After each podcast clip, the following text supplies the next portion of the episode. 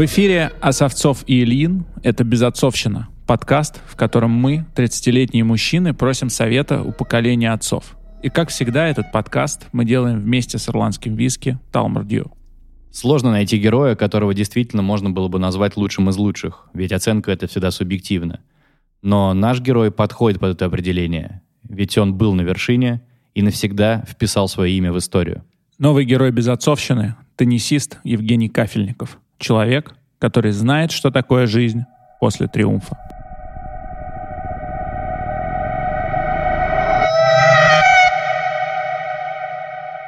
Когда мы так готовились, да, то такая важная часть, которую я обратил внимание, что, по сути, карьера профессионального игрока в теннисе — это очень яркая часть жизни. Особенно в твоем случае, в общем, к 30 годам стало понятно, что пора свою жизнь как-то менять. Скажи, пожалуйста, как жить дальше, если в 30 лет ты понимаешь, что уже сделал все? В моем случае это э, решение пришло абсолютно осознанно. То есть я прекрасно понимал, что мои звездные годы давно позади, и свой физический ресурс как э, теннисиста, как спортсмена я практически израсходовал, да, и конкурировать э, с молодыми было практически невозможно. Осознавая это, с другой стороны, я вошел в определенный вакуум. Вакуум бездну, когда я понимал, что кроме как играть в теннис, махать ракеткой, я ничего не умею. Но к этой паузе именно я очень сильно готовился. Я ждал ее, потому что, ну, ты сам понимаешь, что спорт это, это титанический труд, особенно если ты занимаешься им со стопроцентной отдачей. Поэтому мое решение было таким, что нужно завершать и дать своему организму какой-то отдых. И я не задумывался, знаешь, что будет дальше. Вот это, наверное, может быть самая такая большая ошибка. Это сколько лет в этот момент? 30. Я закончил 29 лет, ну, и 11 месяцев. Вот э, нам сейчас Паше по 33, и у нас ощущение, что все еще впереди.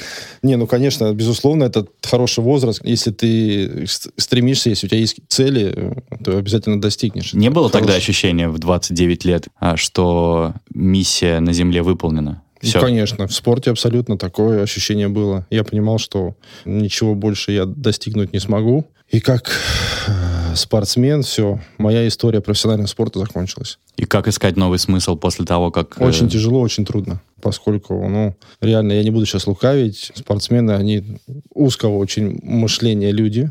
Ну, не знаю, это может быть наше достоинство, либо это наша беда, что за редким исключением мы себя можем реализовать в каких-то других сферах. Нас никто не будет воспринимать как бизнесменов, там, политиков и так далее. Мы спортсмены, мы шоумены наша работа доставлять э, удовольствие нашим болельщикам, зрителям. Мы больше ничего не умеем.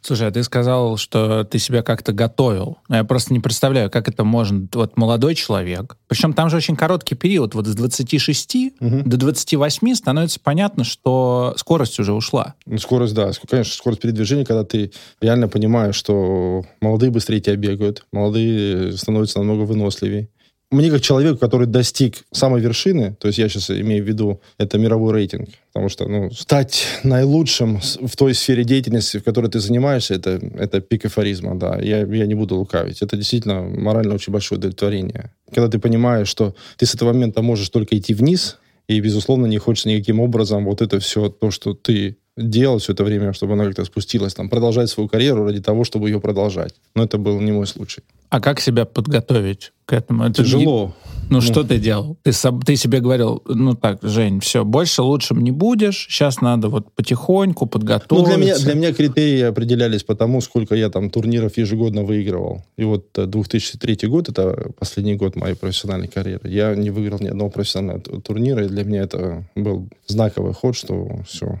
ну, если вот сесть Будет сейчас только хуже. в машину времени, в наш такой Делориан на троих и перенестись туда, это вот... Сделал бы я что-нибудь по-другому? Нет.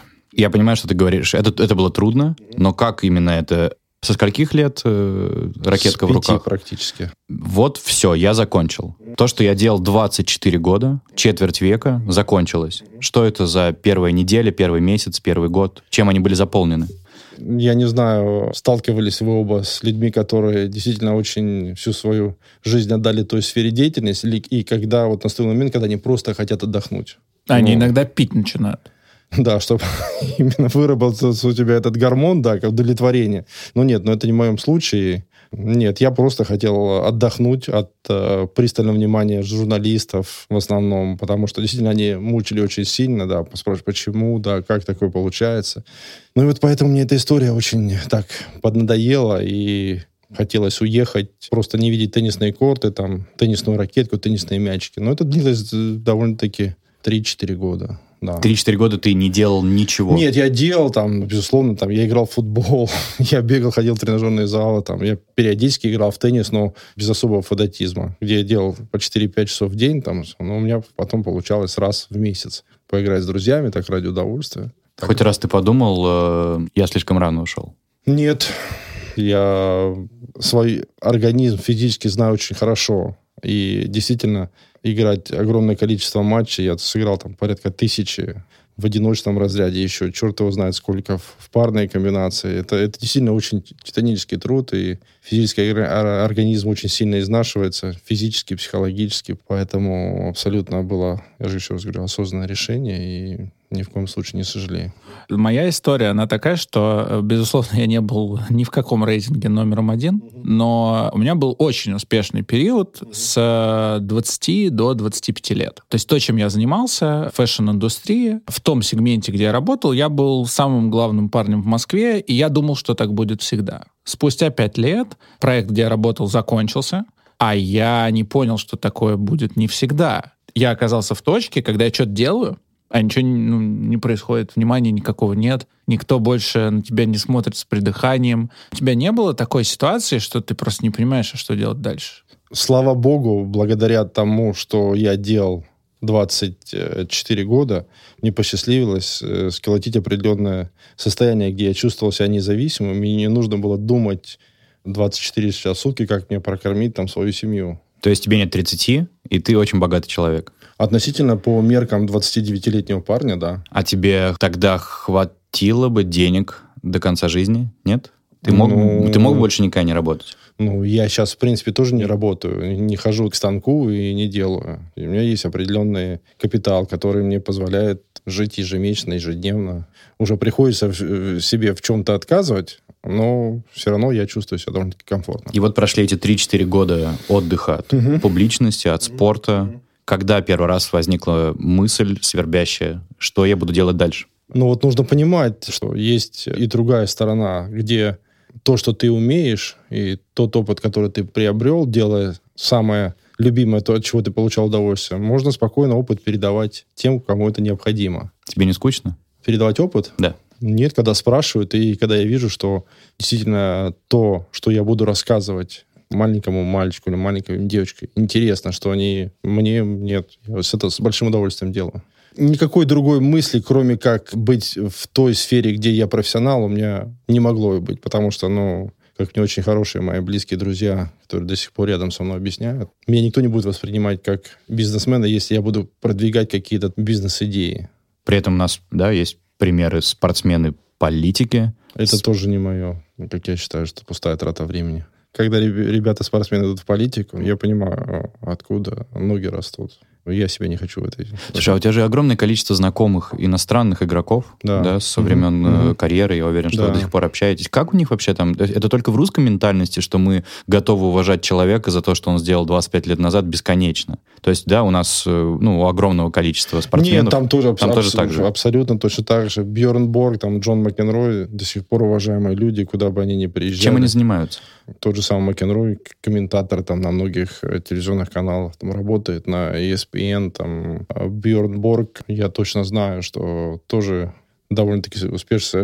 Есть какие-то там бизнес-проекты, где он не сам рулит, а его просто взяли... Лицом. Как, да, как, да. да, Поэтому нет, уважение к таким людям никогда не, не закончится. Слушай, но вот твоя история о том, что ты понимал, что тебя воспринимают только как шоумена, угу. это очень... Э, не как шоумен, ну как, как человека, который в первую очередь своим трудом добился всех. А это действительно очень ценится. Я думаю, что и среди нашей элиты. Ну, до сих пор я встречаю многих людей, которые на определенное количество лет старше меня и очень душевно беседуем. Они благодарят меня за то, что я делал в те года, когда действительно там было... Ты не само собой, ты же самый титулованный теннисист ну, в истории. Я, ну, не, смысле... я никогда не хочу этим, знаешь, козырять и ходить, и на каждом углу это все. Но люди, которые помнят, и я не лукавлю, мне действительно приятно, что вот такая история до сих пор идет.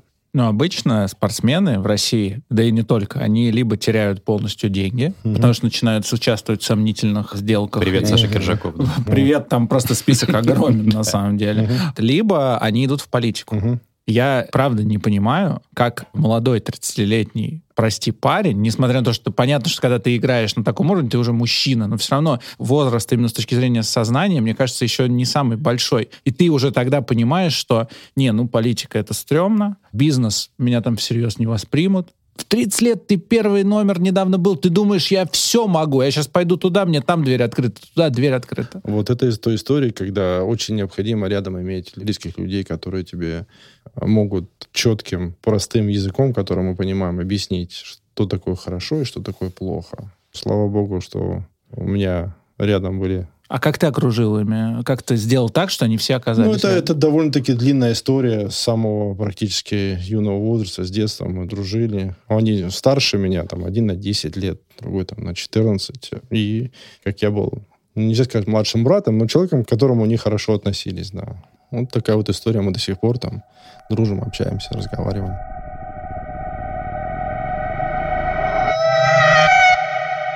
Подкаст «Безотцовщина» нуждается в вашей поддержке. Мы будем счастливы, если вы поделитесь информацией о нас в своих социальных сетях, поставите нам оценку или комментарий в Apple Podcasts, лайк в Яндекс Музыке, ну и просто будете с нами умом и сердцем. Искренне ваша «Безотцовщина». Сереж, ты думал когда-нибудь о профессиях твоих будущих детей? И как бы ты отреагировал, если бы кто-то из них стал спортсменом? Это вечный спор. Я отлично помню, как когда-то я ехал в поезде со своими друзьями, и мы, правда, наверное, поспали всего час, потому что все это время мы посвятили диалогу «музыкалка» или «спортшкола».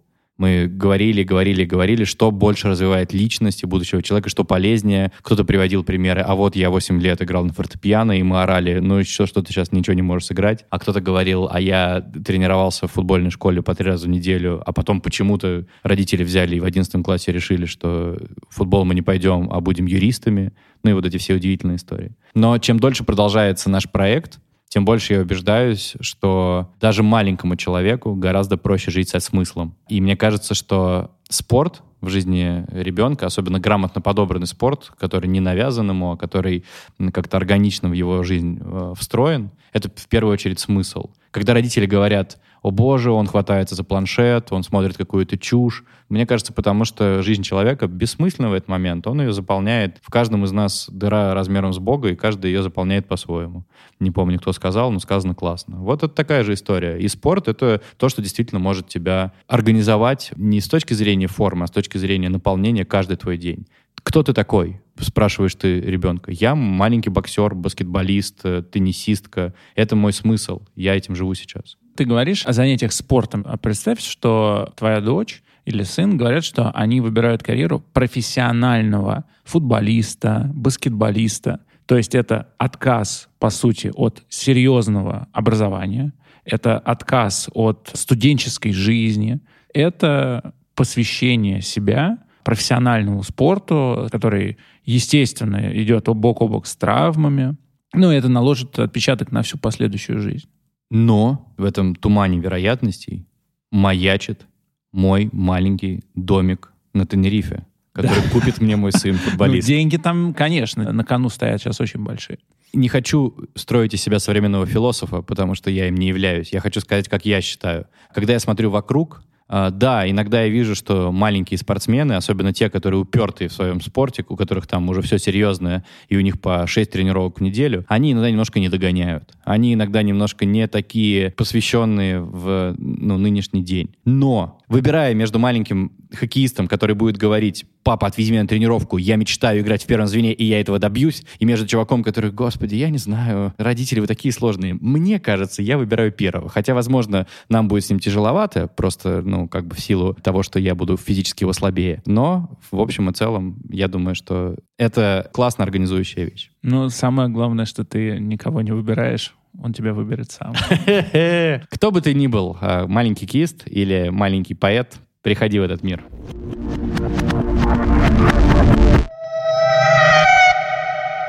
Ты очень рано стал, и достаточно по тем временам, ну, вот это такой резкий момент, когда ты начинаешь много денег зарабатывать. Вот их не было, и ты одалживал, чтобы запустить карьеру, потом их надо было вернуть, а потом начались постоянные выигрыши. Первый миллион долларов это в каком возрасте? 94 год, 20 лет. А, а у тебя, Сереж, сколько лет было?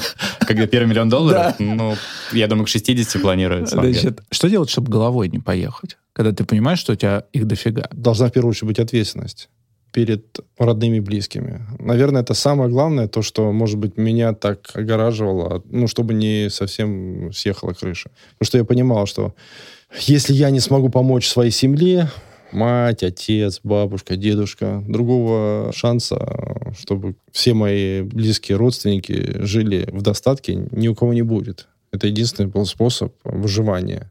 А ты должен за них отвечать. Потому что сейчас очень популярна мысль о том, что, угу. ну, правда, очень популярна, и мы даже в этой студии часто обсуждаем. Никто ни за кого не ответственен. Да, родители живут своей жизнью, я не обязан их кормить. Да, стакан воды я подам, но, ребята, мы разные нет, люди. Нет, у меня такой истории нету. Я до сих пор плотно очень забочусь о родителях, о матери, об отце. Я до определенного периода времени заботился о своей дочери, но, слава богу, она вышла замуж, и я это бремя передал ее мужу. Родители, безусловно, я никогда ни при каких условиях не брошу. Я буду о них заботиться. Даже если бы у тебя не было гонораров профессионального ну, теннисиста? конечно, я, я уверен бы, что если действительно было бы необходимо там идти на работу или там на товарный двор разгружать э, мешки с картошкой ради того, чтобы помочь родителям, я бы это делал, безусловно. И ты тогда в 20 лет, став долларовым миллионером, может быть, сейчас уже с позиции прошедших лет тебе кажется, что тебя именно там родители притормозили? Или, или это прям вот, ну, неужели не было желания, не знаю? Нет, ну были, конечно, были и Феррари, были и самолеты и так далее. Но в 94 году, когда первый миллион заработал, безусловно, мне хотелось там быструю спортивную машину. Купил Феррари себе мог позволить. Да, с первого там заработка, я помню, дошел до финала турнира в Германии. Призовой чек был 200 тысяч долларов спокойно пошел половину, заплатил за 317-ю Берлинету. Обалденная машина, я так был в нее влюблен. Ну, потом со временем она перестала доставлять мне удовольствие, я от нее избавился. Но я абсолютно понимал, что ресурс зарабатывания двух-трех миллионов долларов ежегодно, он ограничен в моем случае. В да, 20 это... лет ты это понимал?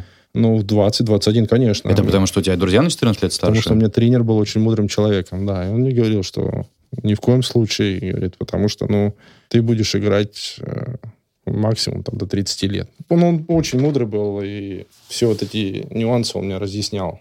Он мне говорил, что никогда не экономь на людях, которые тебе желают добра. Лишние 2-3 тысячи долларов в месяц тебя богаче не сделают. А в то время, в 90-е годы, это большие суммы денег этот опыт у меня, слава богу, есть. Как тебе кажется, вообще мужчине, ну, независимо от там статуса и э, финансов, нужен такой вот старший ментор в жизни, если... Обязательно, обязательно. Потому что очень много примеров. Можно иметь все и в определенный момент времени потерять еще быстрее. Поэтому, к сожалению, примеры есть. И вот как их э, сделать так, чтобы их не было совсем, я не знаю. Был какой-то момент, который можно вспомнить, чтобы, типа, когда тебе хотелось сказать, ребята, это я заработал эти бабки, отстаньте от своими советами, я имею право на шестую Феррари, ну, я утрирую, утрирую да, но тем не менее, я имею право на самолет, и вы вообще-то все здесь живете, потому что это я, первая ракетка ну, мира или нет, восходящая конечно, звезда. Конечно, я уверен, что были такие моменты, когда я свой гонор пытался показать, но потом со временем, когда остываешь и когда реально начинаешь анализировать происходившее, понимаешь, что нет, нет, это был спыл, нужно взвесить за и против и принять хорошее, правильное решение. Безусловно, не в одиночку, а с теми людьми, которые с тобой рядом. Вы скромно жили в детстве с да, родителями? Ну, да, очень там 70 метров, хрущевка. До сих пор эта квартира в Сочи есть. У тебя не было никогда стыда за то, что я трачу миллионы, а мог бы, я не знаю, там, может быть, надо родителей Знаешь, взять я... и на Тенерифе Нет, переселить? ну, мои родители никогда не хотели никуда переезжать, им очень... Мы разговариваем много очень на эту тему. Им, им комфортно там, где они находятся, и им комфортно, как я за ними присматриваю. но при этом делать какие-то крейзи поступки, ну, можно было, может быть, и нужно было в этом возрасте, чтобы это было все в меру определенно. Ну, вот эта история, когда ты получаешь 200 тысяч призовых и идешь uh-huh. и сотку тратишь на Феррари, uh-huh. она обычно заканчивается... На Берлинетту. Она обычно заканчивается тем, что ты э, работаешь детским тренером по теннису не потому, что тебе это приносит удовольствие. Вот как... Надо дать должное, что в тот момент реально у меня была интуиция, и у меня был рядом человек, который бы очень сильно меня направлял и который мне дал понять, что я могу это делать очень-очень, э, в принципе, успешно и долго, определенный период времени, зарабатывать. Раз в месяц у меня были такие чеки по 200 тысяч долларов, чтобы ну, комфортно себя чувствовать. Тренер. Да. Я где-то прочел, поправь меня, если это неправда, что mm-hmm. вы с тренером жили в одном номере. Да, это был 92 год, когда самое начало моей профессиональной карьеры. Денег, естественно, не было на поездки. То есть это было не ради контроля тебя? Нет, это была су- сугубо вынужденная мера, да. Жить в одном номере, готовить э, еду на кухне, там, не ходить по ресторанам и там, все покупать в супермаркете и самим готовить себе еду. То есть это, это история становления, 92 год. В наши времена новой этики сложно не наступить сейчас в опасную тему, но все-таки я сейчас не намекаю на то, что, боже, женщины продажные. Угу. Нет, я не говорю этого. Но ты, будучи мальчиком из Хрущевки. Почувствовал в какой-то момент, что вот у меня есть этот чек, этот костюм, угу. мое лицо на экранах по всему Рубашка миру. Рубашка от, от Versace. Рубашка от Versace, Феррари, и на меня смотрят женщины, которые никогда в жизни на меня даже не оборачивались. Ну, это часть истории, без которой, к сожалению, никуда не деться. Но поскольку мы с Пашей просто никогда не были в этой в ситуации, мне, мне очень интересно. Ты в этот момент чувствуешь это внимание к тебе, к Жене, к твоей там Нет. харизме, или к твоим бабкам, к твоей сорочке? Ни, ни в коем случае не внимаю. Ты, ты хочешь просто как молодой парень, ну, нельзя сказать, что тинейджер, ну, хочешь получить то, что ты недополучил, потому что ты делал ту работу скрупулезно, и э, если бы ты это не делал, у тебя не было бы того, что ты получил. А, ты имеешь в виду, что ты, условно говоря, не целовался на выпускном, потому что у тебя была тренировка на следующий день? Русским языком, да. Да. Перевести. Ну, как пример, как пример. Поэтому, когда ты э, уже начинаешь спокойно быть э, узнаваемым человеком не только у нас в стране, но практически во всем мире, да, потому что теннис, мы не будем лукавить, это очень э, специфический вид спорта, который транслируется практически в каждой стране, он, он всемирный, он не, не узкопрофильный, как некоторые виды спорта. Там, да где... нет, понятно, что в тебя да. знал весь мир, да, ну, это понятно. Да, так, да, когда по CNN каждый вечер там твои результаты транслируют там, в, в спортивных репортажах там, и так далее. Естественно, меня все знали, и не только у нас в стране. То есть не будешь потом... отвечать на мой вопрос? Ну, я теоретически могу ответить, потому что, ну, естественно, хочется там пойти в ночной клуб, посмотреть на красивых девчонок твоего возраста, покрасоваться, и чтобы они увидели, вау, да, это тот парень, о котором сейчас все телевидение говорит не только у нас в стране, но и во всем мире. Ну, Поэтому... то есть ты не отделял никогда этот интерес женский, ну, от себя? То есть ты понимал, что нет, это нет. не это, было это, ощущения, это, что... Это, это одна из составляющих, без которых, к счастью, нельзя. Это нужно был момент, когда ты понимал, что вот вчера ты их не интересовал, а сегодня их интересуешь. И, может быть, в этот момент было понимание, что это дело не в тебе, а в твоем... Все. Им интересен не ты как личность, а твой успех. Статус. Запах успеха.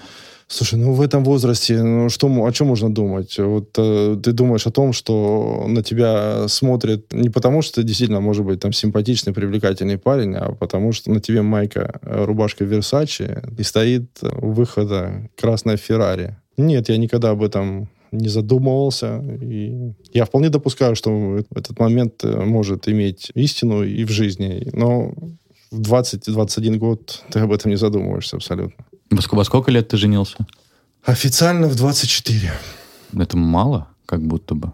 Официально в 24, но мы э, три года до этого встречались. Ну, то есть у тебя просто не было времени на гулянки и других девушек? До этого момента, да, было, конечно. В 20-летнем вы крутили, куролесили. Ну, год ты покуролесил и ну, начал встречаться да. с будущей ну, женой. Ну да. Может быть, больше. Может, да. Ну, нет, практически с 94 -го года, да. Ну вот немножко э, поможем сценаристам, когда про тебя кино будут снимать. Все-таки есть этот момент, что в какой-то вот придумаю этот день, тебе 21, Версаче, не будем, Феррари, все это понятно. На тебя смотрят эти модели или твоя будущая супруга, вот эти э, как бы ноги, которые ты до этого видел только на подиумах. Маленький сочинский мальчик говорит там что-то внутри там. Амбициозный. Кстати, я уже был к этому времени. Да? Как- да, конечно. То есть Я- там не было ощущения, что это не твоя жизнь, что ты не принадлежишь. Нет, ты имел нет, на это конечно, право. на всё. Конечно, конечно. Я абсолютно осознанно и заслуженно понимал, да, что я не зря там по 5-6 часов ежедневно уделяю этому делу, которое, безусловно, люблю. Должны какие-то еще быть вытекающие, которые тебе вот, доставляют этот гормон удовольствия. Паша знает мою любовь к красивым женщинам. Да. Если бы я, так пытаюсь максимально сгладить, если бы я был твоим, не знаю, другом, Мгм. младшим братом, Мгм. нужно ли жениться на моделях? Если есть любовь, почему нет га- гармония? Ну, спустя вот как бы с высоты э, прожитых лет, ты не разделяешь это банальное мнение про то, что... Я ни секунды не жалею. Не-не, я, я, я сейчас не конкретно даже про твой брак, а в целом, что как будто бы красивые женщины созданы для того, чтобы красиво смотреться в платьях, а не для того, чтобы как бы пройти с тобой всю жизнь. Слушай, ну я, я уверен, что вы оба знаете очень красивых женщин с э, обалденной фигурой, но еще и при этом с головой на плечах. Я не вижу ни одной причины, по которой нельзя с ней свою жизнь. э, Ну, хорошо. Свести. а, э, Получается ситуация, что профессиональный спортсмен женится на профессиональной модели. Вот если бы мне сказали это про какого-то другого человека, которого я не знаю, за которым я, будучи ребенком, не наблюдал, там, за твоим интервью, я бы сказал, что это очень странно, это точно очень не рабочая история. Это вот тот чувак, который сначала купил Феррари, потом он женился на модели, в итоге все будет плохо. А у тебя это не так. То есть я просто пытаюсь понять, жениться на модели — это какой-то супер стереотип. Ну, то есть обычно это какая-то странная история, но ты, тем не менее, не жалеешь. Ну, как бы, когда ты об этом говоришь, вроде и, нормально. Нет, я абсолютно не жалею. Вследствие э, того, что произошло, у нас родилась безумно любимая дочь. Ну, как я могу жалеть о том, что произошло? Ну, хорошо, тогда просто, чтобы мы не, не фиксировались на слове модель, все-таки женщина-партнер или женщина-муза? Женщина-партнер. Но как будто бы это не про красивых моделей. Я понимаю, в идеале же, я уже сказал, как бы я бы это Нет, всё- конечно, конечно, конечно, Да, есть примеры, есть, да. да. Но как будто бы, когда мы, да, выбираем вот этот образ, что, да, ты влюбляешься, да, цветы, подарки, ухаживание, завоевание, это все равно часто складываются отношения, где ты сильный, мощный, главный, и рядом с тобой просто такая вот Картинка. украшение твоей жизни. Мгм. Но не человек, который возьмет как бы часть ответственности, да, да. и понесет. Ну вот э, я, я очень хочу, там, хотел, буду хотеть, чтобы вот именно были такие отношения, что женщина-партнер, что да, если когда у тебя там трудная ситуация, чтобы твой близкий человек тебя из-за того, что, может быть, действительно будут непреодолимые трудности на пути, ну, не предал в, эту- в эту минуту, ну, для, для меня этот критерий очень важен.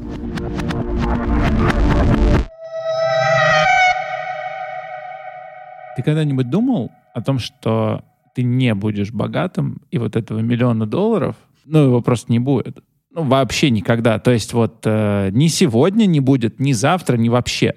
В моменте у тебя не будет больших денег. Это классный вопрос. Я недавно сказал об этом своей маме, у нее был день рождения, я сказал, что... Мама, денег не будет. Да, да, я сказал, что... Серьезно? Да, я сказал, что, знаешь, мне кажется, все так развивается, учитывая, что я хочу снимать кино, я хочу быть человеком искусства, что, скорее всего, у нас не будет той жизни, о которой, наверное, мечтается каждой матери. То есть все будет хорошо, но не более. То есть не будет такого, что я ни с того ни с сего куплю вам дом в Испании на берегу моря. Ну, то есть я не знаю, что для этого должно случиться, ну, сейчас. Если говорить только про себя, тут меня пугает такой парадокс. С одной стороны, я давным-давно понял, что мне чуждо всякая экстра роскошь. Мне абсолютно неинтересны очень многие вещи, на которых люди тратят свои деньги. С другой стороны, я меняюсь с возрастом. И если в 25 я был уверен в том, что да, я могу жить и в коммуналке в Питере, мне абсолютно нормально, если рядом родные люди, если есть дело, если есть смысл. А сейчас я смотрю какой-нибудь сериал, где показывают красивую жизнь, и думаю, «М, я бы в таком доме пожил, конечно, это интересно. А потом думаешь, так если ты в таком доме поживешь, Сереж, может, ты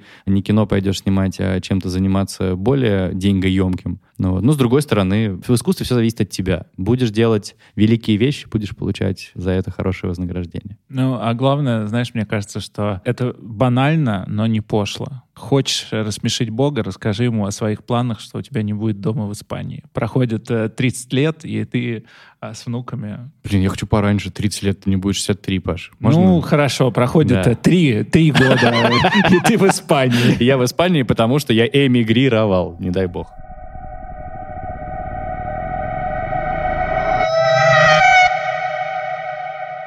Один из самых моих больших страхов Мгм. это то, что мне придется жить вдвоем с ребенком. А ты, как мне кажется, в общем, хотел этого. Ты хотел, чтобы ну, твоя дочь жила с тобой. Но у меня вынужденная ситуация. Я, я- в идеале мы все хотим, чтобы была полноценная семья. Это понятно. Да. Я имею в виду после развода. То есть вот у меня был первый брак, и у меня есть сын от первого брака. Я просто ну, думал о том, что это такой большой страх, когда ты разводишься с Ну, не человеком. только твой, не только не твой. только это, в принципе, большой страх отцов, а ты хотел и добивался, чтобы твоя дочь жила с тобой. Вот скажи мне, пожалуйста, у нас, как у мужчин, очень сильно развита интуиция, когда мы понимаем, что хорошо для нашего ребенка. И я уверен, что ты своему ребенку никогда плохого не пожелаешь.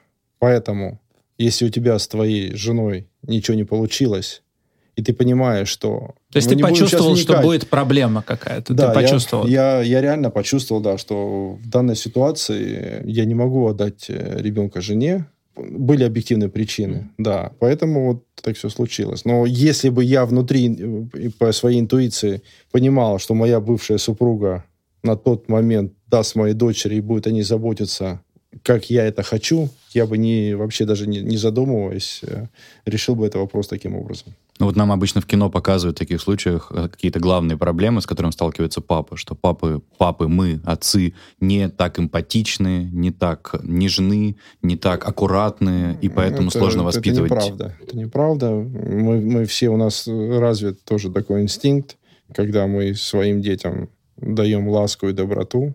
Я был од- одним из таких отцов. Но там же все равно есть какая-то точка, когда наступает этот момент, что все, там девочка-подросток, мне- и ты не ну, можешь конечно, уже- когда, Да. когда циклы начинаются, да, ты не можешь контролировать э, ситуацию. Но, слава богу, в моем случае э, мать моего ребенка, она была рядом, и когда вот уже там прошел определенный период времени, там, наши как-то отношения, э, ну, в более такое, в, в нормальное конструктивное русло перешли, никаких проблем больше не было. Там, моя дочка также общалась с мамой ровно в тех самых же пропорциях, что просто Ну, возмещала женскую 5, сторону. да, 5 какую-то, из 7 да. дней она там ночевала в моей квартире, там два, два дня, неделю она была с мамой. И каждый раз, когда там она говорила, что можно я Мгм. там, с мамой, я говорю, «Да, конечно, без проблем. Тебя смутил ее профессиональный выбор? Нет, нет. Тебе окей, в смысле модельная карьера? Ну, что я могу сделать? Не, ну, что Ну, я что я могу могу сделать сделать? и не смутило, это разные вещи. Ну, естественно, может быть, мне бы хотелось бы, чтобы все было немножко по-другому. Но поскольку Но в идеальном мире вот, вот как? В идеальном мире ничего идеального не бывает. Я это уже много раз убеждался. И то, как я хотел видеть дочь, э, заканчивающую там МГУ золотой медали, ну, я, я понимаю, что это нереалистичные такие мои ожидания. И не, не нужно их делать. Как Поэтому- отвалить? Как отвалить ребенка тогда? Что надо себе сказать, чтобы сказать, это у ребенка отдельная жизнь? Потому что отдельная. это все, это все красиво звучит, но проблема начинается в том моменте, когда ты понимаешь, что сейчас она или он себе навредит. И ты должен вот сейчас сделать так, чтобы она на вечеринку к этому э, крашеному дураку, там, Долбодя- проколотому...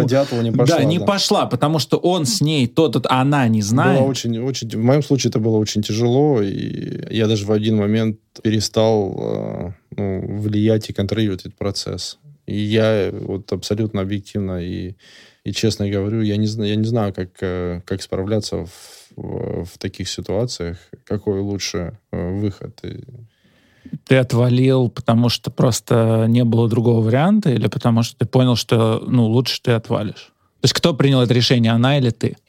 по большому счету она приняла решение.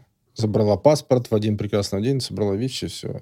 Ну, я, я не буду же насильно заниматься рукоприкладством. Да нет, упаси бог, никто да, не говорит. Да, в таком возрасте. Это очень-очень такая тонкая грань, когда... Ну, вот я сейчас, спустя уже 4-5 лет, я понимаю, что, ну, слава богу, что так все получилось, и даже несмотря на то, что у нас был определенно тяжелый период времени, там, в течение, там, двух лет, когда мы практически там, ну, за редким исключением разговаривали, то, что сейчас, на данный момент, это, знаешь, это как, как будто я до сих пор во сне, и я, я даже ну, не могу себе представить, что так получилось. В счастливом ну, сне. Ну, конечно, да. Дочка вышла замуж, есть э, с ней человек, который не заботится. В конце концов, я могу реально спать спокойно ночью, не ожидая телефонных звонков. С просьбой о помощи. С, с просьбой о помощи, да.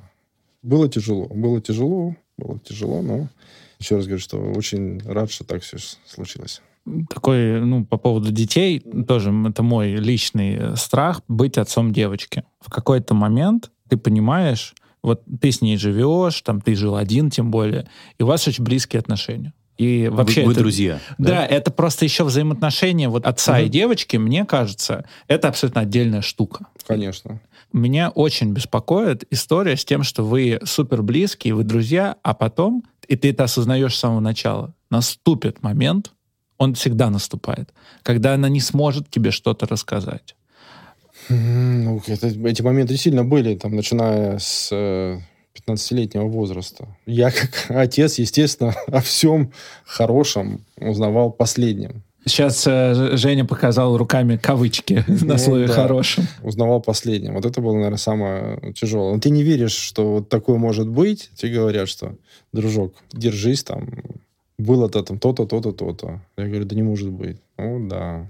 Но вот этот, этот действительно момент, он очень э, такой, знаешь, грань очень, очень тонкая. И... А что, извини, э, можешь не отвечать, если не хочешь. Mm-hmm. Что ты делал? Плакал, орал, звонил? Ну, я спрашиваю, потому что я для себя mm-hmm. хочу, хочу себя как-то тоже подготовить. Вот все, что ты сейчас сказал, я все это делал. И плакал, и, и орал. Был даже момент, когда я вставал на колени перед ней и просил не делай. Да, не делай. Вот это, это все, вся история была, безусловно, да. Да, причем при ее подружке, не то, что там я там между с ней, были, види, ви, видела ее подружка вот эту всю историю.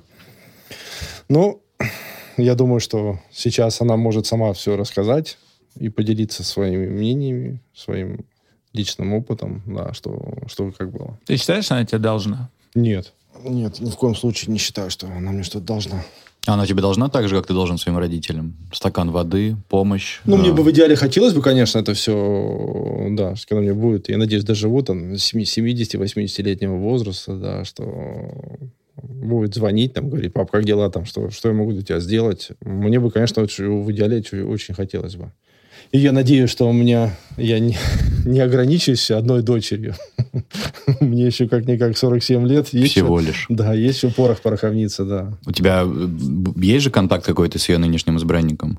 Да, я, я хорошо общаюсь с ним. Вот мы, мы виделись буквально там два дня назад. Что но... это за чувство, что ты как бы наконец отцепляешь этот провод? Нет, ну это, это реально как груз, груз плеч. Груз плеч. Я ему благодарен, действительно, потому что, исходя из того, что можно на самом деле прочитать в интернете, такая история приключилась. Дочь вышла замуж, родила прекрасную э, дочку, мне внучку.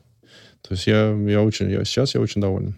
У нас уникальная возможность поговорить с 47-летним дедом. дедом. Просто фантастика. Была на самом деле смешная история на ветеранских турнирах был, он сейчас есть, Пэт Кэш, австралийский теннисист, да, и вот ему было там 43 года, и он 43 года стал дедушкой, я его все подкалывал, говорю, как дела, дедуля? How are you, grandpa? И он все смеялся. Ну вот я сам практически в такой истории, когда 47 лет я стал дедушкой. Если бы переименовать наш подкаст в бездедовщину, то... Бездедовщину? Да, бездедовщину. Как дедушка, скажи, как вот быть тем дедушкой, который не лезет? Потому что обычно боль всех молодых, что бабушка приехала рассказывать, как пеленать, дедушка угу. рассказывает, как жить, все пихают свой... Понятно, как жить на тренировку, в теннис? Нет, нет, я, я безусловно не буду влезать, пока э, сами не попросят либо какую-то рекомендацию, либо помощь. Просили уже? Ну, не, они, они, они спрашивали, ну, ты не, ты не будешь против там пойти погулять с, с внучкой? Я говорю, ну, давайте решим. Вот, там, в связи с, там, с пандемией, ну, не, тяжело как-то сейчас это все в реале воплотить. Ну, два раза я, я встречался уже с рождения. Ну, потому что они живут за городом, я, mm-hmm. я в центре города. Там совмещать эту историю ну, очень тяжеловато. Позвонят, попросят э, совет, я с удовольствием посоветую. Знаешь, сейчас как будто бы каждый второй там сериал на Netflix и вообще одна из любимейших тем э, в современном там кино, в сериалах, это дети говорят своим родителям, о том, что мы травмированы, мы травмированы. Психотерапевты зарабатывают миллионы рублей и долларов по всему миру на том, что вы травмированы собственными родителями. Весь фрейдизм построен на том, что давайте, чтобы вы ответили отцу, матери и так далее. Если спросить у тебя, как у отца, вот как же так, зачем вы меня ограничивали, обычно же так это озвучивают, да и я на самом деле так это озвучиваю. Зачем вы меня то, зачем вы меня все, зачем вы меня правили, ведь все, что я просил в 12-13, чтобы вы были моим другом, чтобы вы были со мной на одной волне, неужели это было так сложно? Я, я думаю, это все зависит от определенного рода самостоятельности, потому что ну, в связи с тем, что моя сфера деятельности была именно связана с постоянными путешествиями, постоянными с места на место историями, Поэтому мои родители поняли очень четко, что я уже в 17-16 лет стал самостоятельным. Я переехал в другой город. Мне нужно было находиться в Москве, когда мои родители в Сочи тренироваться, там, добираться от пункта А в пункт Б. Поэтому э, в моем случае с Олесей я то же самое понял, что ни в коем случае не нужно где-то до определенного времени перегибать палку и дать ей возможность. Ну, хочет она быть самостоятельным. То всегда было ее там пожелание. Вот исполнится мне 18 лет, я получу паспорт и все, свалю от тебя. Я говорю, ну, если ты так считаешь нужным. Да, ну, это же очень буду... обидно, когда так говорят. Ну, это да, это действительно обидно. И понимая, сколько ты вложил своего личного времени, но это ребенок, в любом случае, ты хочешь для него самого лучшего и самого хорошего. Так а в этот момент разве не думаешь, так может быть надо в обратную сторону тогда? Меньше бабок, меньше развлечений. Я не знаю, там, блин, парня в кадетский корпус, ее в институт благородных ну, девиц. это не в, не в нашем случае. Действительно, ребенок был очень амбициозный, э, с огромными э, потенциалом возможностей в плане реализации. Поэтому ограничивать птицу Феникс держать в клетке ну, невозможно. Классно, что все так, как есть сейчас. Я очень доволен, да. Я, я благодарен судьбе, да, что вот именно так все особенно последние два года приключилось. Очень счастлив.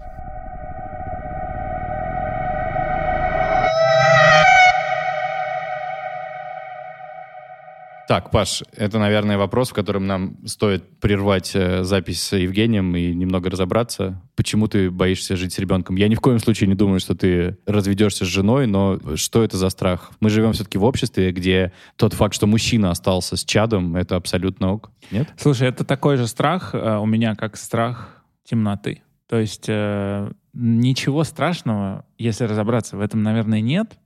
Ну, если препарировать вот этот страх — что не дай бог, что-то случилось, и вы начали жить вместе. На самом деле ничего страшного нет, но, но все равно страшно. Потому что, во-первых, мама — это не всегда женщина. Мама — это тот человек, который связан с ребенком 24 часа в сутки. Это, кстати, может и мужчина выполнять эту роль. И вот это страх, потому что ты не можешь ни на секунду расслабиться. То есть вот сейчас мы сидим в студии, моя жена с дочерью, и я расслаблен, потому что это ее ответственность. Когда ты мама, ты можешь быть в студии, ты можешь быть на другом конце мира, но ты не расслабляешься. Ты серьезно?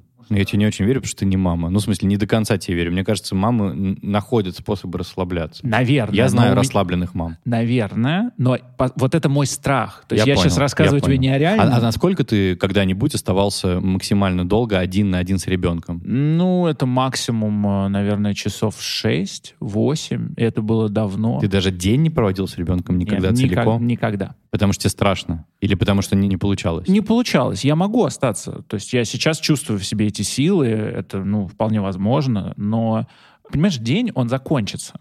А страх возникает в том месте у меня. Страх возникает в том месте... Где бесконечность. Да. Ты навсегда там. навсегда. А эта ответственность будет с тобой всю жизнь. Это на самом деле родительский страх в принципе, потому что я как родитель отвечаю за своих детей в любом случае. Но конкретно страх остаться одному — это когда ты ни с кем не можешь пошерить, поделить это бремя. И, знаешь, мне кажется, что, например, у моей мамы, а я думаю, у нее вообще это не прошло. Ну, то есть я, я уверен, что у мамы это не заканчивается. То есть даже если твой ребенок уже женился или вышла замуж, ты все равно так или иначе до самой смерти отвечаешь за него. Но мне кажется, это только болезнь нашего века из-за того, что ты с ним на связи. Раньше старые добрые отдал дочь какому-то мужику, он говорит, приедем на Рождество. И вот они уехали. И что там с ней, как она живет? Ну, наверное, нормально. И причем вот это само словосочетание «отдал куда?» Замуж. То есть ты отдал за кого-то. Да, за мужа. Там, Она за... там за ним спряталась. Да, а ты уже ручкой помахал, и все. Ну, вот для меня, да, это прям страшно. Страшно, да. Ну что, друзья, если у вас не было идеи для татуировки на этой неделе, то страх там, где бесконечность, это, по-моему, прекрасная надпись.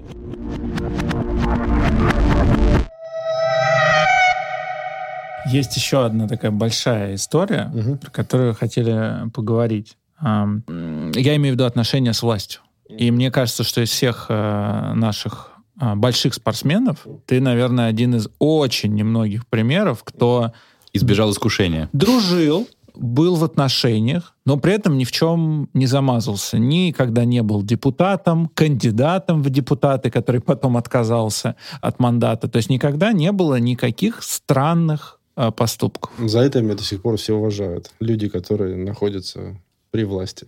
Они, они-то понимают, понимаю, что это не да, так просто. Да, понимаю, что ну, за, за что. Человек никогда там, в нашей обойме не был и никогда не хотел этого. Поэтому мы его выбор уважаем. Мы уважаем то, что он делал.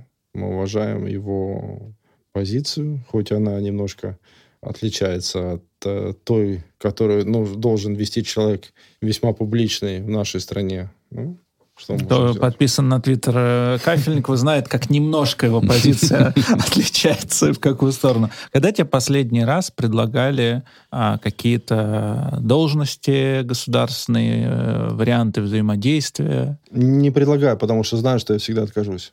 Ну, когда-то же тебе предлагал, там, не знаю, Ельцин тебе Борис предлагал что-то? никогда не предлагал, нет. Единственный момент был это 2003 год, они уже все понимали, что я уже говорил, что я буду заканчивать. Грызлов меня к себе на житную вызвал, ну, вызвал, пригласил и спросил, ты готов быть депутатом?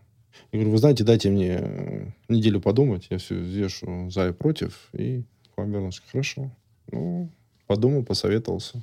Сказал, нет, спасибо большое, но не хочу. И не уговаривали? Нет. Абсолютно не уговаривали. Но, наверное, это самое главное достоинство каждого, когда ты можешь сказать, можешь сказать нет. Что у тебя есть выбор сказать нет. И вот, наверное, это достоинство, которое они наверху тоже очень сильно уважают. Понимаешь, мне не кажется, что ты с ними не взаимодействовал никогда. Ты выстроил так отношения, что ты взаимодействуешь, но не зависишь. Как это сделать? Ты же вице-президент Федерации тенниса. И понятно, что это не ну, политическая это, история, это, да, но это, это государственная история. Особенно с учетом того, Нет, что... это общественная организация. Она никак э, государство не, никак не, не контролирует. Это общественная организация, где тебя там, вы, выбирают э, общественно. Ну, вот условно говоря, вот, э, да, там еще в бытности mm-hmm. игроком, да, там да. ты дружил с первым президентом России. Ну, да. дружил, может быть, громко сказано, но вы общались. Мы Я общались, так понимаю, да, что да. не один, не два раза. Слушай, если бы я дружил, дружил бы, у меня было бы там 50% акций Сибнефти. Там, так, так нет далее. ли у тебя 50% акций Сибнефти, потому ну, что ты даже, такой человек? Нет, у меня даже нету ни, никакого вида на жительство, у меня нет недвижимости за границей. У меня... Так нет, может быть, надо было как-то активнее дружить? Ты знаешь, для меня репутация это превыше всего. Я не хочу себя там ассоциировать э, с тем, о чем потом буду всю свою оставшуюся жизнь жалеть. Понимаешь, о содеянном. То есть, если будет лежать там 10 рублей на дороге, и я понимаю, чьи это деньги, но я никогда их не... И, и если есть возможность взять эти 10 рублей с пола, я никогда не возьму и пройду мимо. Поэтому... Ну, я, может, сейчас немного романтично прозвучу, но, как правильно Паша сказал, там стоит зайти в твой твиттер и понять, что у тебя есть мнение по многим вопросам. Не думаешь ли ты, что когда ты сделав другой выбор, там, в кабинете Грызлова, например, ты мог бы на эти вопросы так или иначе влиять? Нет, я не думаю, что я на эти вопросы мог бы каким, каким-то образом повлиять по-другому. Нет. Почему? Потому что ты становишься просто частью системы и все, и ты больше там уже не ну, имеешь. Ты себе не придан, конечно. Это ты все. Если ты уже а, туда вошел, то практически выйти оттуда, я не знаю ни одного, кто, кто может выйти. А почему оттуда нет выхода? Почему нельзя выйти? Система, система пожирает всех. У нас это спор, который у нас идет с э, Сережей в подкасте, потому что Сережа часто говорит о том, что в этом нет ничего плохого работать на свою страну и заниматься мне своей это, страной. Мне это тоже говорят многие из моего окружения. Но мы спорим очень-очень часто. Мы спорим. Они мне говорят, да зачем ты? Что тебе? Что тебе там плохого Путин сделал? Там? Я говорю, ну, я просто понимаю, что он может сделать еще больше для своего народа, но, к сожалению, этого не происходит. Но почему я должен молчать? Если я хочу, чтобы э, там, медицина в моей стране развивалась таким же образом, если, если там, вы считаете по вашим критериям западная медицина хуже российской, но вы глубоко ошибаетесь. Я, конечно, понимаю, что есть очень много плюсов и в нашей медицине, да, что ты можешь э, спокойно и бесплатно э, быть там 11 дней в коммунарке, когда ты заболел ковидом, я сейчас просто о себе говорю. А ты был там? Я в коммунарке, да. Я, я, я, болел, я болел ковидом, я заболел ковидом 27 мая и по, по 14 июня. Да, когда ты можешь спокойно быть в больнице, и за тобой наблюдают, под, пристально наблюдают доктора, причем бесплатно. И, конечно, в этом есть очень многие плюсы. Но есть еще моменты, которые ты можешь ну, улучшить и сделать еще, еще лучше. Отвечу, ну, не буду пародировать голос Путина, но отвечу от, от, от его лица. Так окей, вы, Евгений, утверждаете, что я мог, мог бы сделать больше. Мы же вас звали. Мы звали вас вместе делать больше вы от, отходите в сторону и продолжаете ну, нас обсуждать. Понятное дело, я вам отвечу таким образом, что вы же хотите такие договоренности, чтобы я делал то, что вы мне говорите делать. Но я просто по определению не могу так. Я не могу сидеть в кабинете и просто тупо нажимать на кнопки. А, это против моих принципов жизненных. Я не могу на белое сказать черное. Понимаешь, если это белое, я должен говорить, что это белое. Поэтому я, я не с вами. Ну, Если вы мне дадите такую возможность, но вы же мне не даете такую возможность. Потому что у вас такая система, так она построена. В которой все нажимают только те кнопки, которые да. нужно нажимать. Да. Все-таки ты действительно уникальный молодой дедушка, и пройдет какое-то количество времени, когда, может быть, э, ситуация станет такой, что на кнопки можно будет на разные нажимать. Да, вот. Ну, Если лучше... в этот угу. момент Родина скажет, ты... надо... Как хочешь. Что ответит Евгений? Надо, ты можешь нажимать либо одну, либо вторую. Ты просто, никто, да, пора строить новую Россию. Пора строить новую и Россию. никто не посадит за это в тюрьму, естественно, да. я соглашусь. Потому что ты, все-таки у тебя есть такая амбиция. Да. Нет, но у меня нет амбиций. Не я, амбиция, а понимание, что я, есть я, я силы, для опыт. Людей, да, я хочу для людей сделать что-то хорошее. И я буду это делать, если такая возможность предоставится. Скажи, а вот глава федерации угу. а, Шалим Анвярович... Шамиль Анвярович, да. Он занимает все-таки государственную должность или тоже ты считаешь, что нет? Почему я спрашиваю? Угу. Ну, потому что всем понятно, что ты — это следующий после него главный кандидат на место главного по теннису в России. Тебе придется так или иначе решать, готов ты занимать эту должность или нет.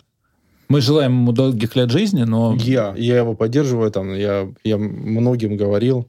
Ему я 73 уже. Да, я, я, я в таком режиме, в, в котором он находится, я, я реально не смогу. Я не смогу ежедневно э, три-четыре раза в неделю ездить там из региона, быть в самолетах. Ну, я, я, не, я не смогу так.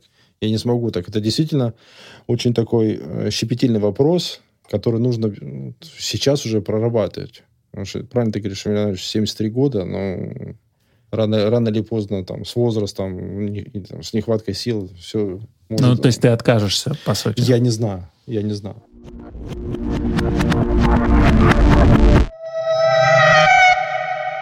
У тебя никогда не возникало желания, особенно учитывая, что у тебя был опыт э, ну, жизни в Европе, свалить отсюда нафиг? Ну, последние два-три года есть такое. А, есть такое желание, да. И возможность, я думаю, тоже. В теории, да, если все свои активы здесь, э, от них избавиться, продать, ну, спокойно можно будет, да, остаток жизни в, Евро- в Европе. Ну, Почему не уезжаешь?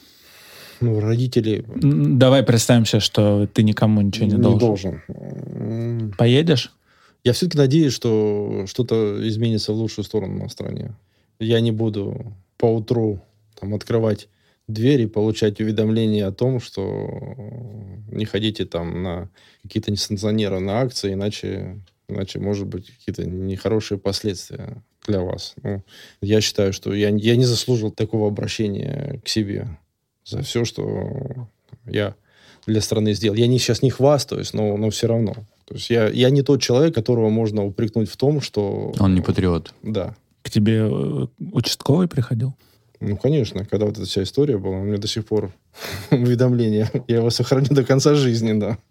В рамочку. Ну, Конечно. Да. Слушай, если вот пофантазировать, вот ты, по сути, прожил, ну, да, если, назыв- если реально, половину жизни. Потому что сейчас все дольше будут жить. Нет, серьезно. Надеешься, что молодильные яблоки будут Ну, через ну, ну, нет, ну, сейчас уже, уже сейчас, уже сейчас э, люди там, ну, не в России, живут в среднем 85 лет. То есть ты прожил всего половину. Слушай, ну мы не в России, у нас, э, к сожалению, в Москве не вид, э, как в Португалии. На, когда ты сидишь на террасе, ты видишь этот прекрасный океан, и вот, э, вот шум этого прибоя, там, Давай прес- вод- воды скалы, да, Все в твоих руках, Жень. Да. да, твою психологическое, твое психологическое состояние приводит э, в, в нужное русло. У нас, к сожалению, нету. Ну, Мы, не- мы не можем. Я, вы очень... Но если представить себе, что прошла всего половина, Да. а уже было, ну, уже было так много. Ну, я, я не скромничаю, но действительно, я в жизни повидал очень много. Да, А что будет во второй половине? Ты об этом думаешь? Ты вообще так мыслишь? да конечно. Я, безусловно, как я уже э, сказал, что я ни в коем случае не хочу ограничиваться дочерью. Я планирую наследника, если можно так сказать. Хотелось бы, по крайней мере. Ну, как это будет да- дальше, одному богу известно. Фокус во второй части будет на детей, на внуков, или ты хочешь и себе что-то? если действительно предоставится шанс реализовать себя и сделать что-то для людей, э, я, безусловно, понимаю, что опыт приобретенный, он, он не всему количеству населения, но определенному понадобится. Я понял, уже в Да. гольф э, не хочется, уже хочется в большие игры играть. Нет, гольф это как хобби, там, средство такое психологического удовлетворения. Когда ты начал играть в гольф, ты это воспринимал как то, что это новый вид спорта? Нет, но я лукавлю сейчас. Естественно, там мне очень бы тоже бы хотелось бы каким-то образом себя на профессиональной э, арене попробовать, но ты, ты понимаешь, что это то же самое, как и теннис. Если ты хочешь добиться каких-то сверхъестественных результатов, ты должен это делать с самого юного детства. Ну, потом эта вся идея у меня заняться профессионально гольфом, она ушла. Я ее в, в окно выбросил. А просто для личного И удовольствия. попал в лунку. Да. Оставил, оставил это просто для личного удовольствия. Но тем не менее чемпионат России ты выиграл. Ну, это было, сколько, 8 или 9 лет назад. Жень, ты нас старше на 14 лет, ну, на 15, на 14. Мгм. Не прошу тебя сейчас выдать афоризм сходу. Просто действительно, ну, это прям совет. Вот э, что нужно в России нам, двум 33-летним джентльменам, в следующие 15 лет, чтобы не сдаться? Я про то, какое качество нам бы пригодилось. Не, ну сдаваться вообще никогда нельзя. Даже если тебе очень тяжело. Я уверен, что у каждого есть качество такое, которое позволит э, вот все эти трудности преодолевать. И, наверное, самый главный совет, чтобы стремиться, не останавливаться, не опускать руки. Потому что, ну, если ты опускаешь руки, да, это как, это как организм, знаешь, э, организм будет э, бороться до последнего, чтобы, э, ну, чтобы человек жил. Там, если у тебя там отказывают, там, не дай бог, почки, там, печень и так далее, другие органы будут, будут бороться, помогать другим органам держаться. Но если в один прекрасный момент все органы там, одним за другим будут отказывать, ну, естественно, человек умрет. Вот э, ни в коем случае не- нельзя допускать того, что ну, там, опустить руки и пустить все на самотек, а пусть будет, так будет. Ну, Что Вот ты так. обычно делал на корте Мгм. в самые вот трудные моменты, чтобы попытаться все Преодолеть? переломить? Когда, когда, ну все, там ты уже летишь, там 0, не знаю, Мгм. Ну, я, я 0,6, понимаю, о чем да. ты говоришь, да, но в такие моменты э, начинаешь и думаешь всегда о том, что безвыходных ситуаций не бывает. Даже когда уже все, шансов никто, кроме тебя, не видит, все равно есть какая-то доля вероятности, что можно что-то изменить. И вот ты за этот маленький шанс начинаешь цепляться, и мне очень много раз так помогало, даже практически из безвыходных ситуаций, потом все переворачивать в свою сторону и добиваться того результата, который я хотел. Да, друзья, в 18 лет э, Евгений Кафельников не играет в большой теннис, но вы могли заметить, что его реакция по-прежнему настолько быстрая, что половину вопросов он понимает до того, как они заданы. Ну, Ну, я да. абсолютно, я еще раз говорю, что я, я не буду лукавить, естественно, у меня есть э, определенная ностальгия, я бы, я бы с удовольствием сейчас бы еще раз бы оказался в Париже, на Ролан-Гаросе, на центральном корте перед э, аудиторией в 15 тысяч. Это, конечно, ну, непередаваемое ощущение. Мы тогда с папой, я первый раз в жизни пошел в баню. Это, это вот, ну, сколько мне, сколько, когда был Ролан Гарос? Какой год? 96-й год. Да, это мне было, значит, 8 лет. И папа, я пошел в баню, но я не хотел очень. И папа мне говорит, ладно, давай, я сейчас включу теннис, будет наш парень играть в финале. Будешь смотреть теннис. Это был первый раз, когда я пошел в баню, первый раз, когда я посмотрел теннис, в этот день, когда ты выиграл Ролан Гарос. 8 лет из бани, и сегодня в подкасте «Безотцовщина» э, в общем, Паша Совцов э, видел Евгения Кафельникова. Да, прошло, прошло 20, э, сколько? М, 96-й, сейчас у нас э, 2021 с математикой Моя плохо. любимая рубрика «Гуманитарии» собрались. 27, ну, сколько, 20, 25? 25 лет, да. Четверть века назад. Спасибо огромное, большая честь для нас. Друзья, для меня Да, тоже. спасибо. Спасибо, что пригласили. Было очень-очень приятно пообщаться. Спасибо.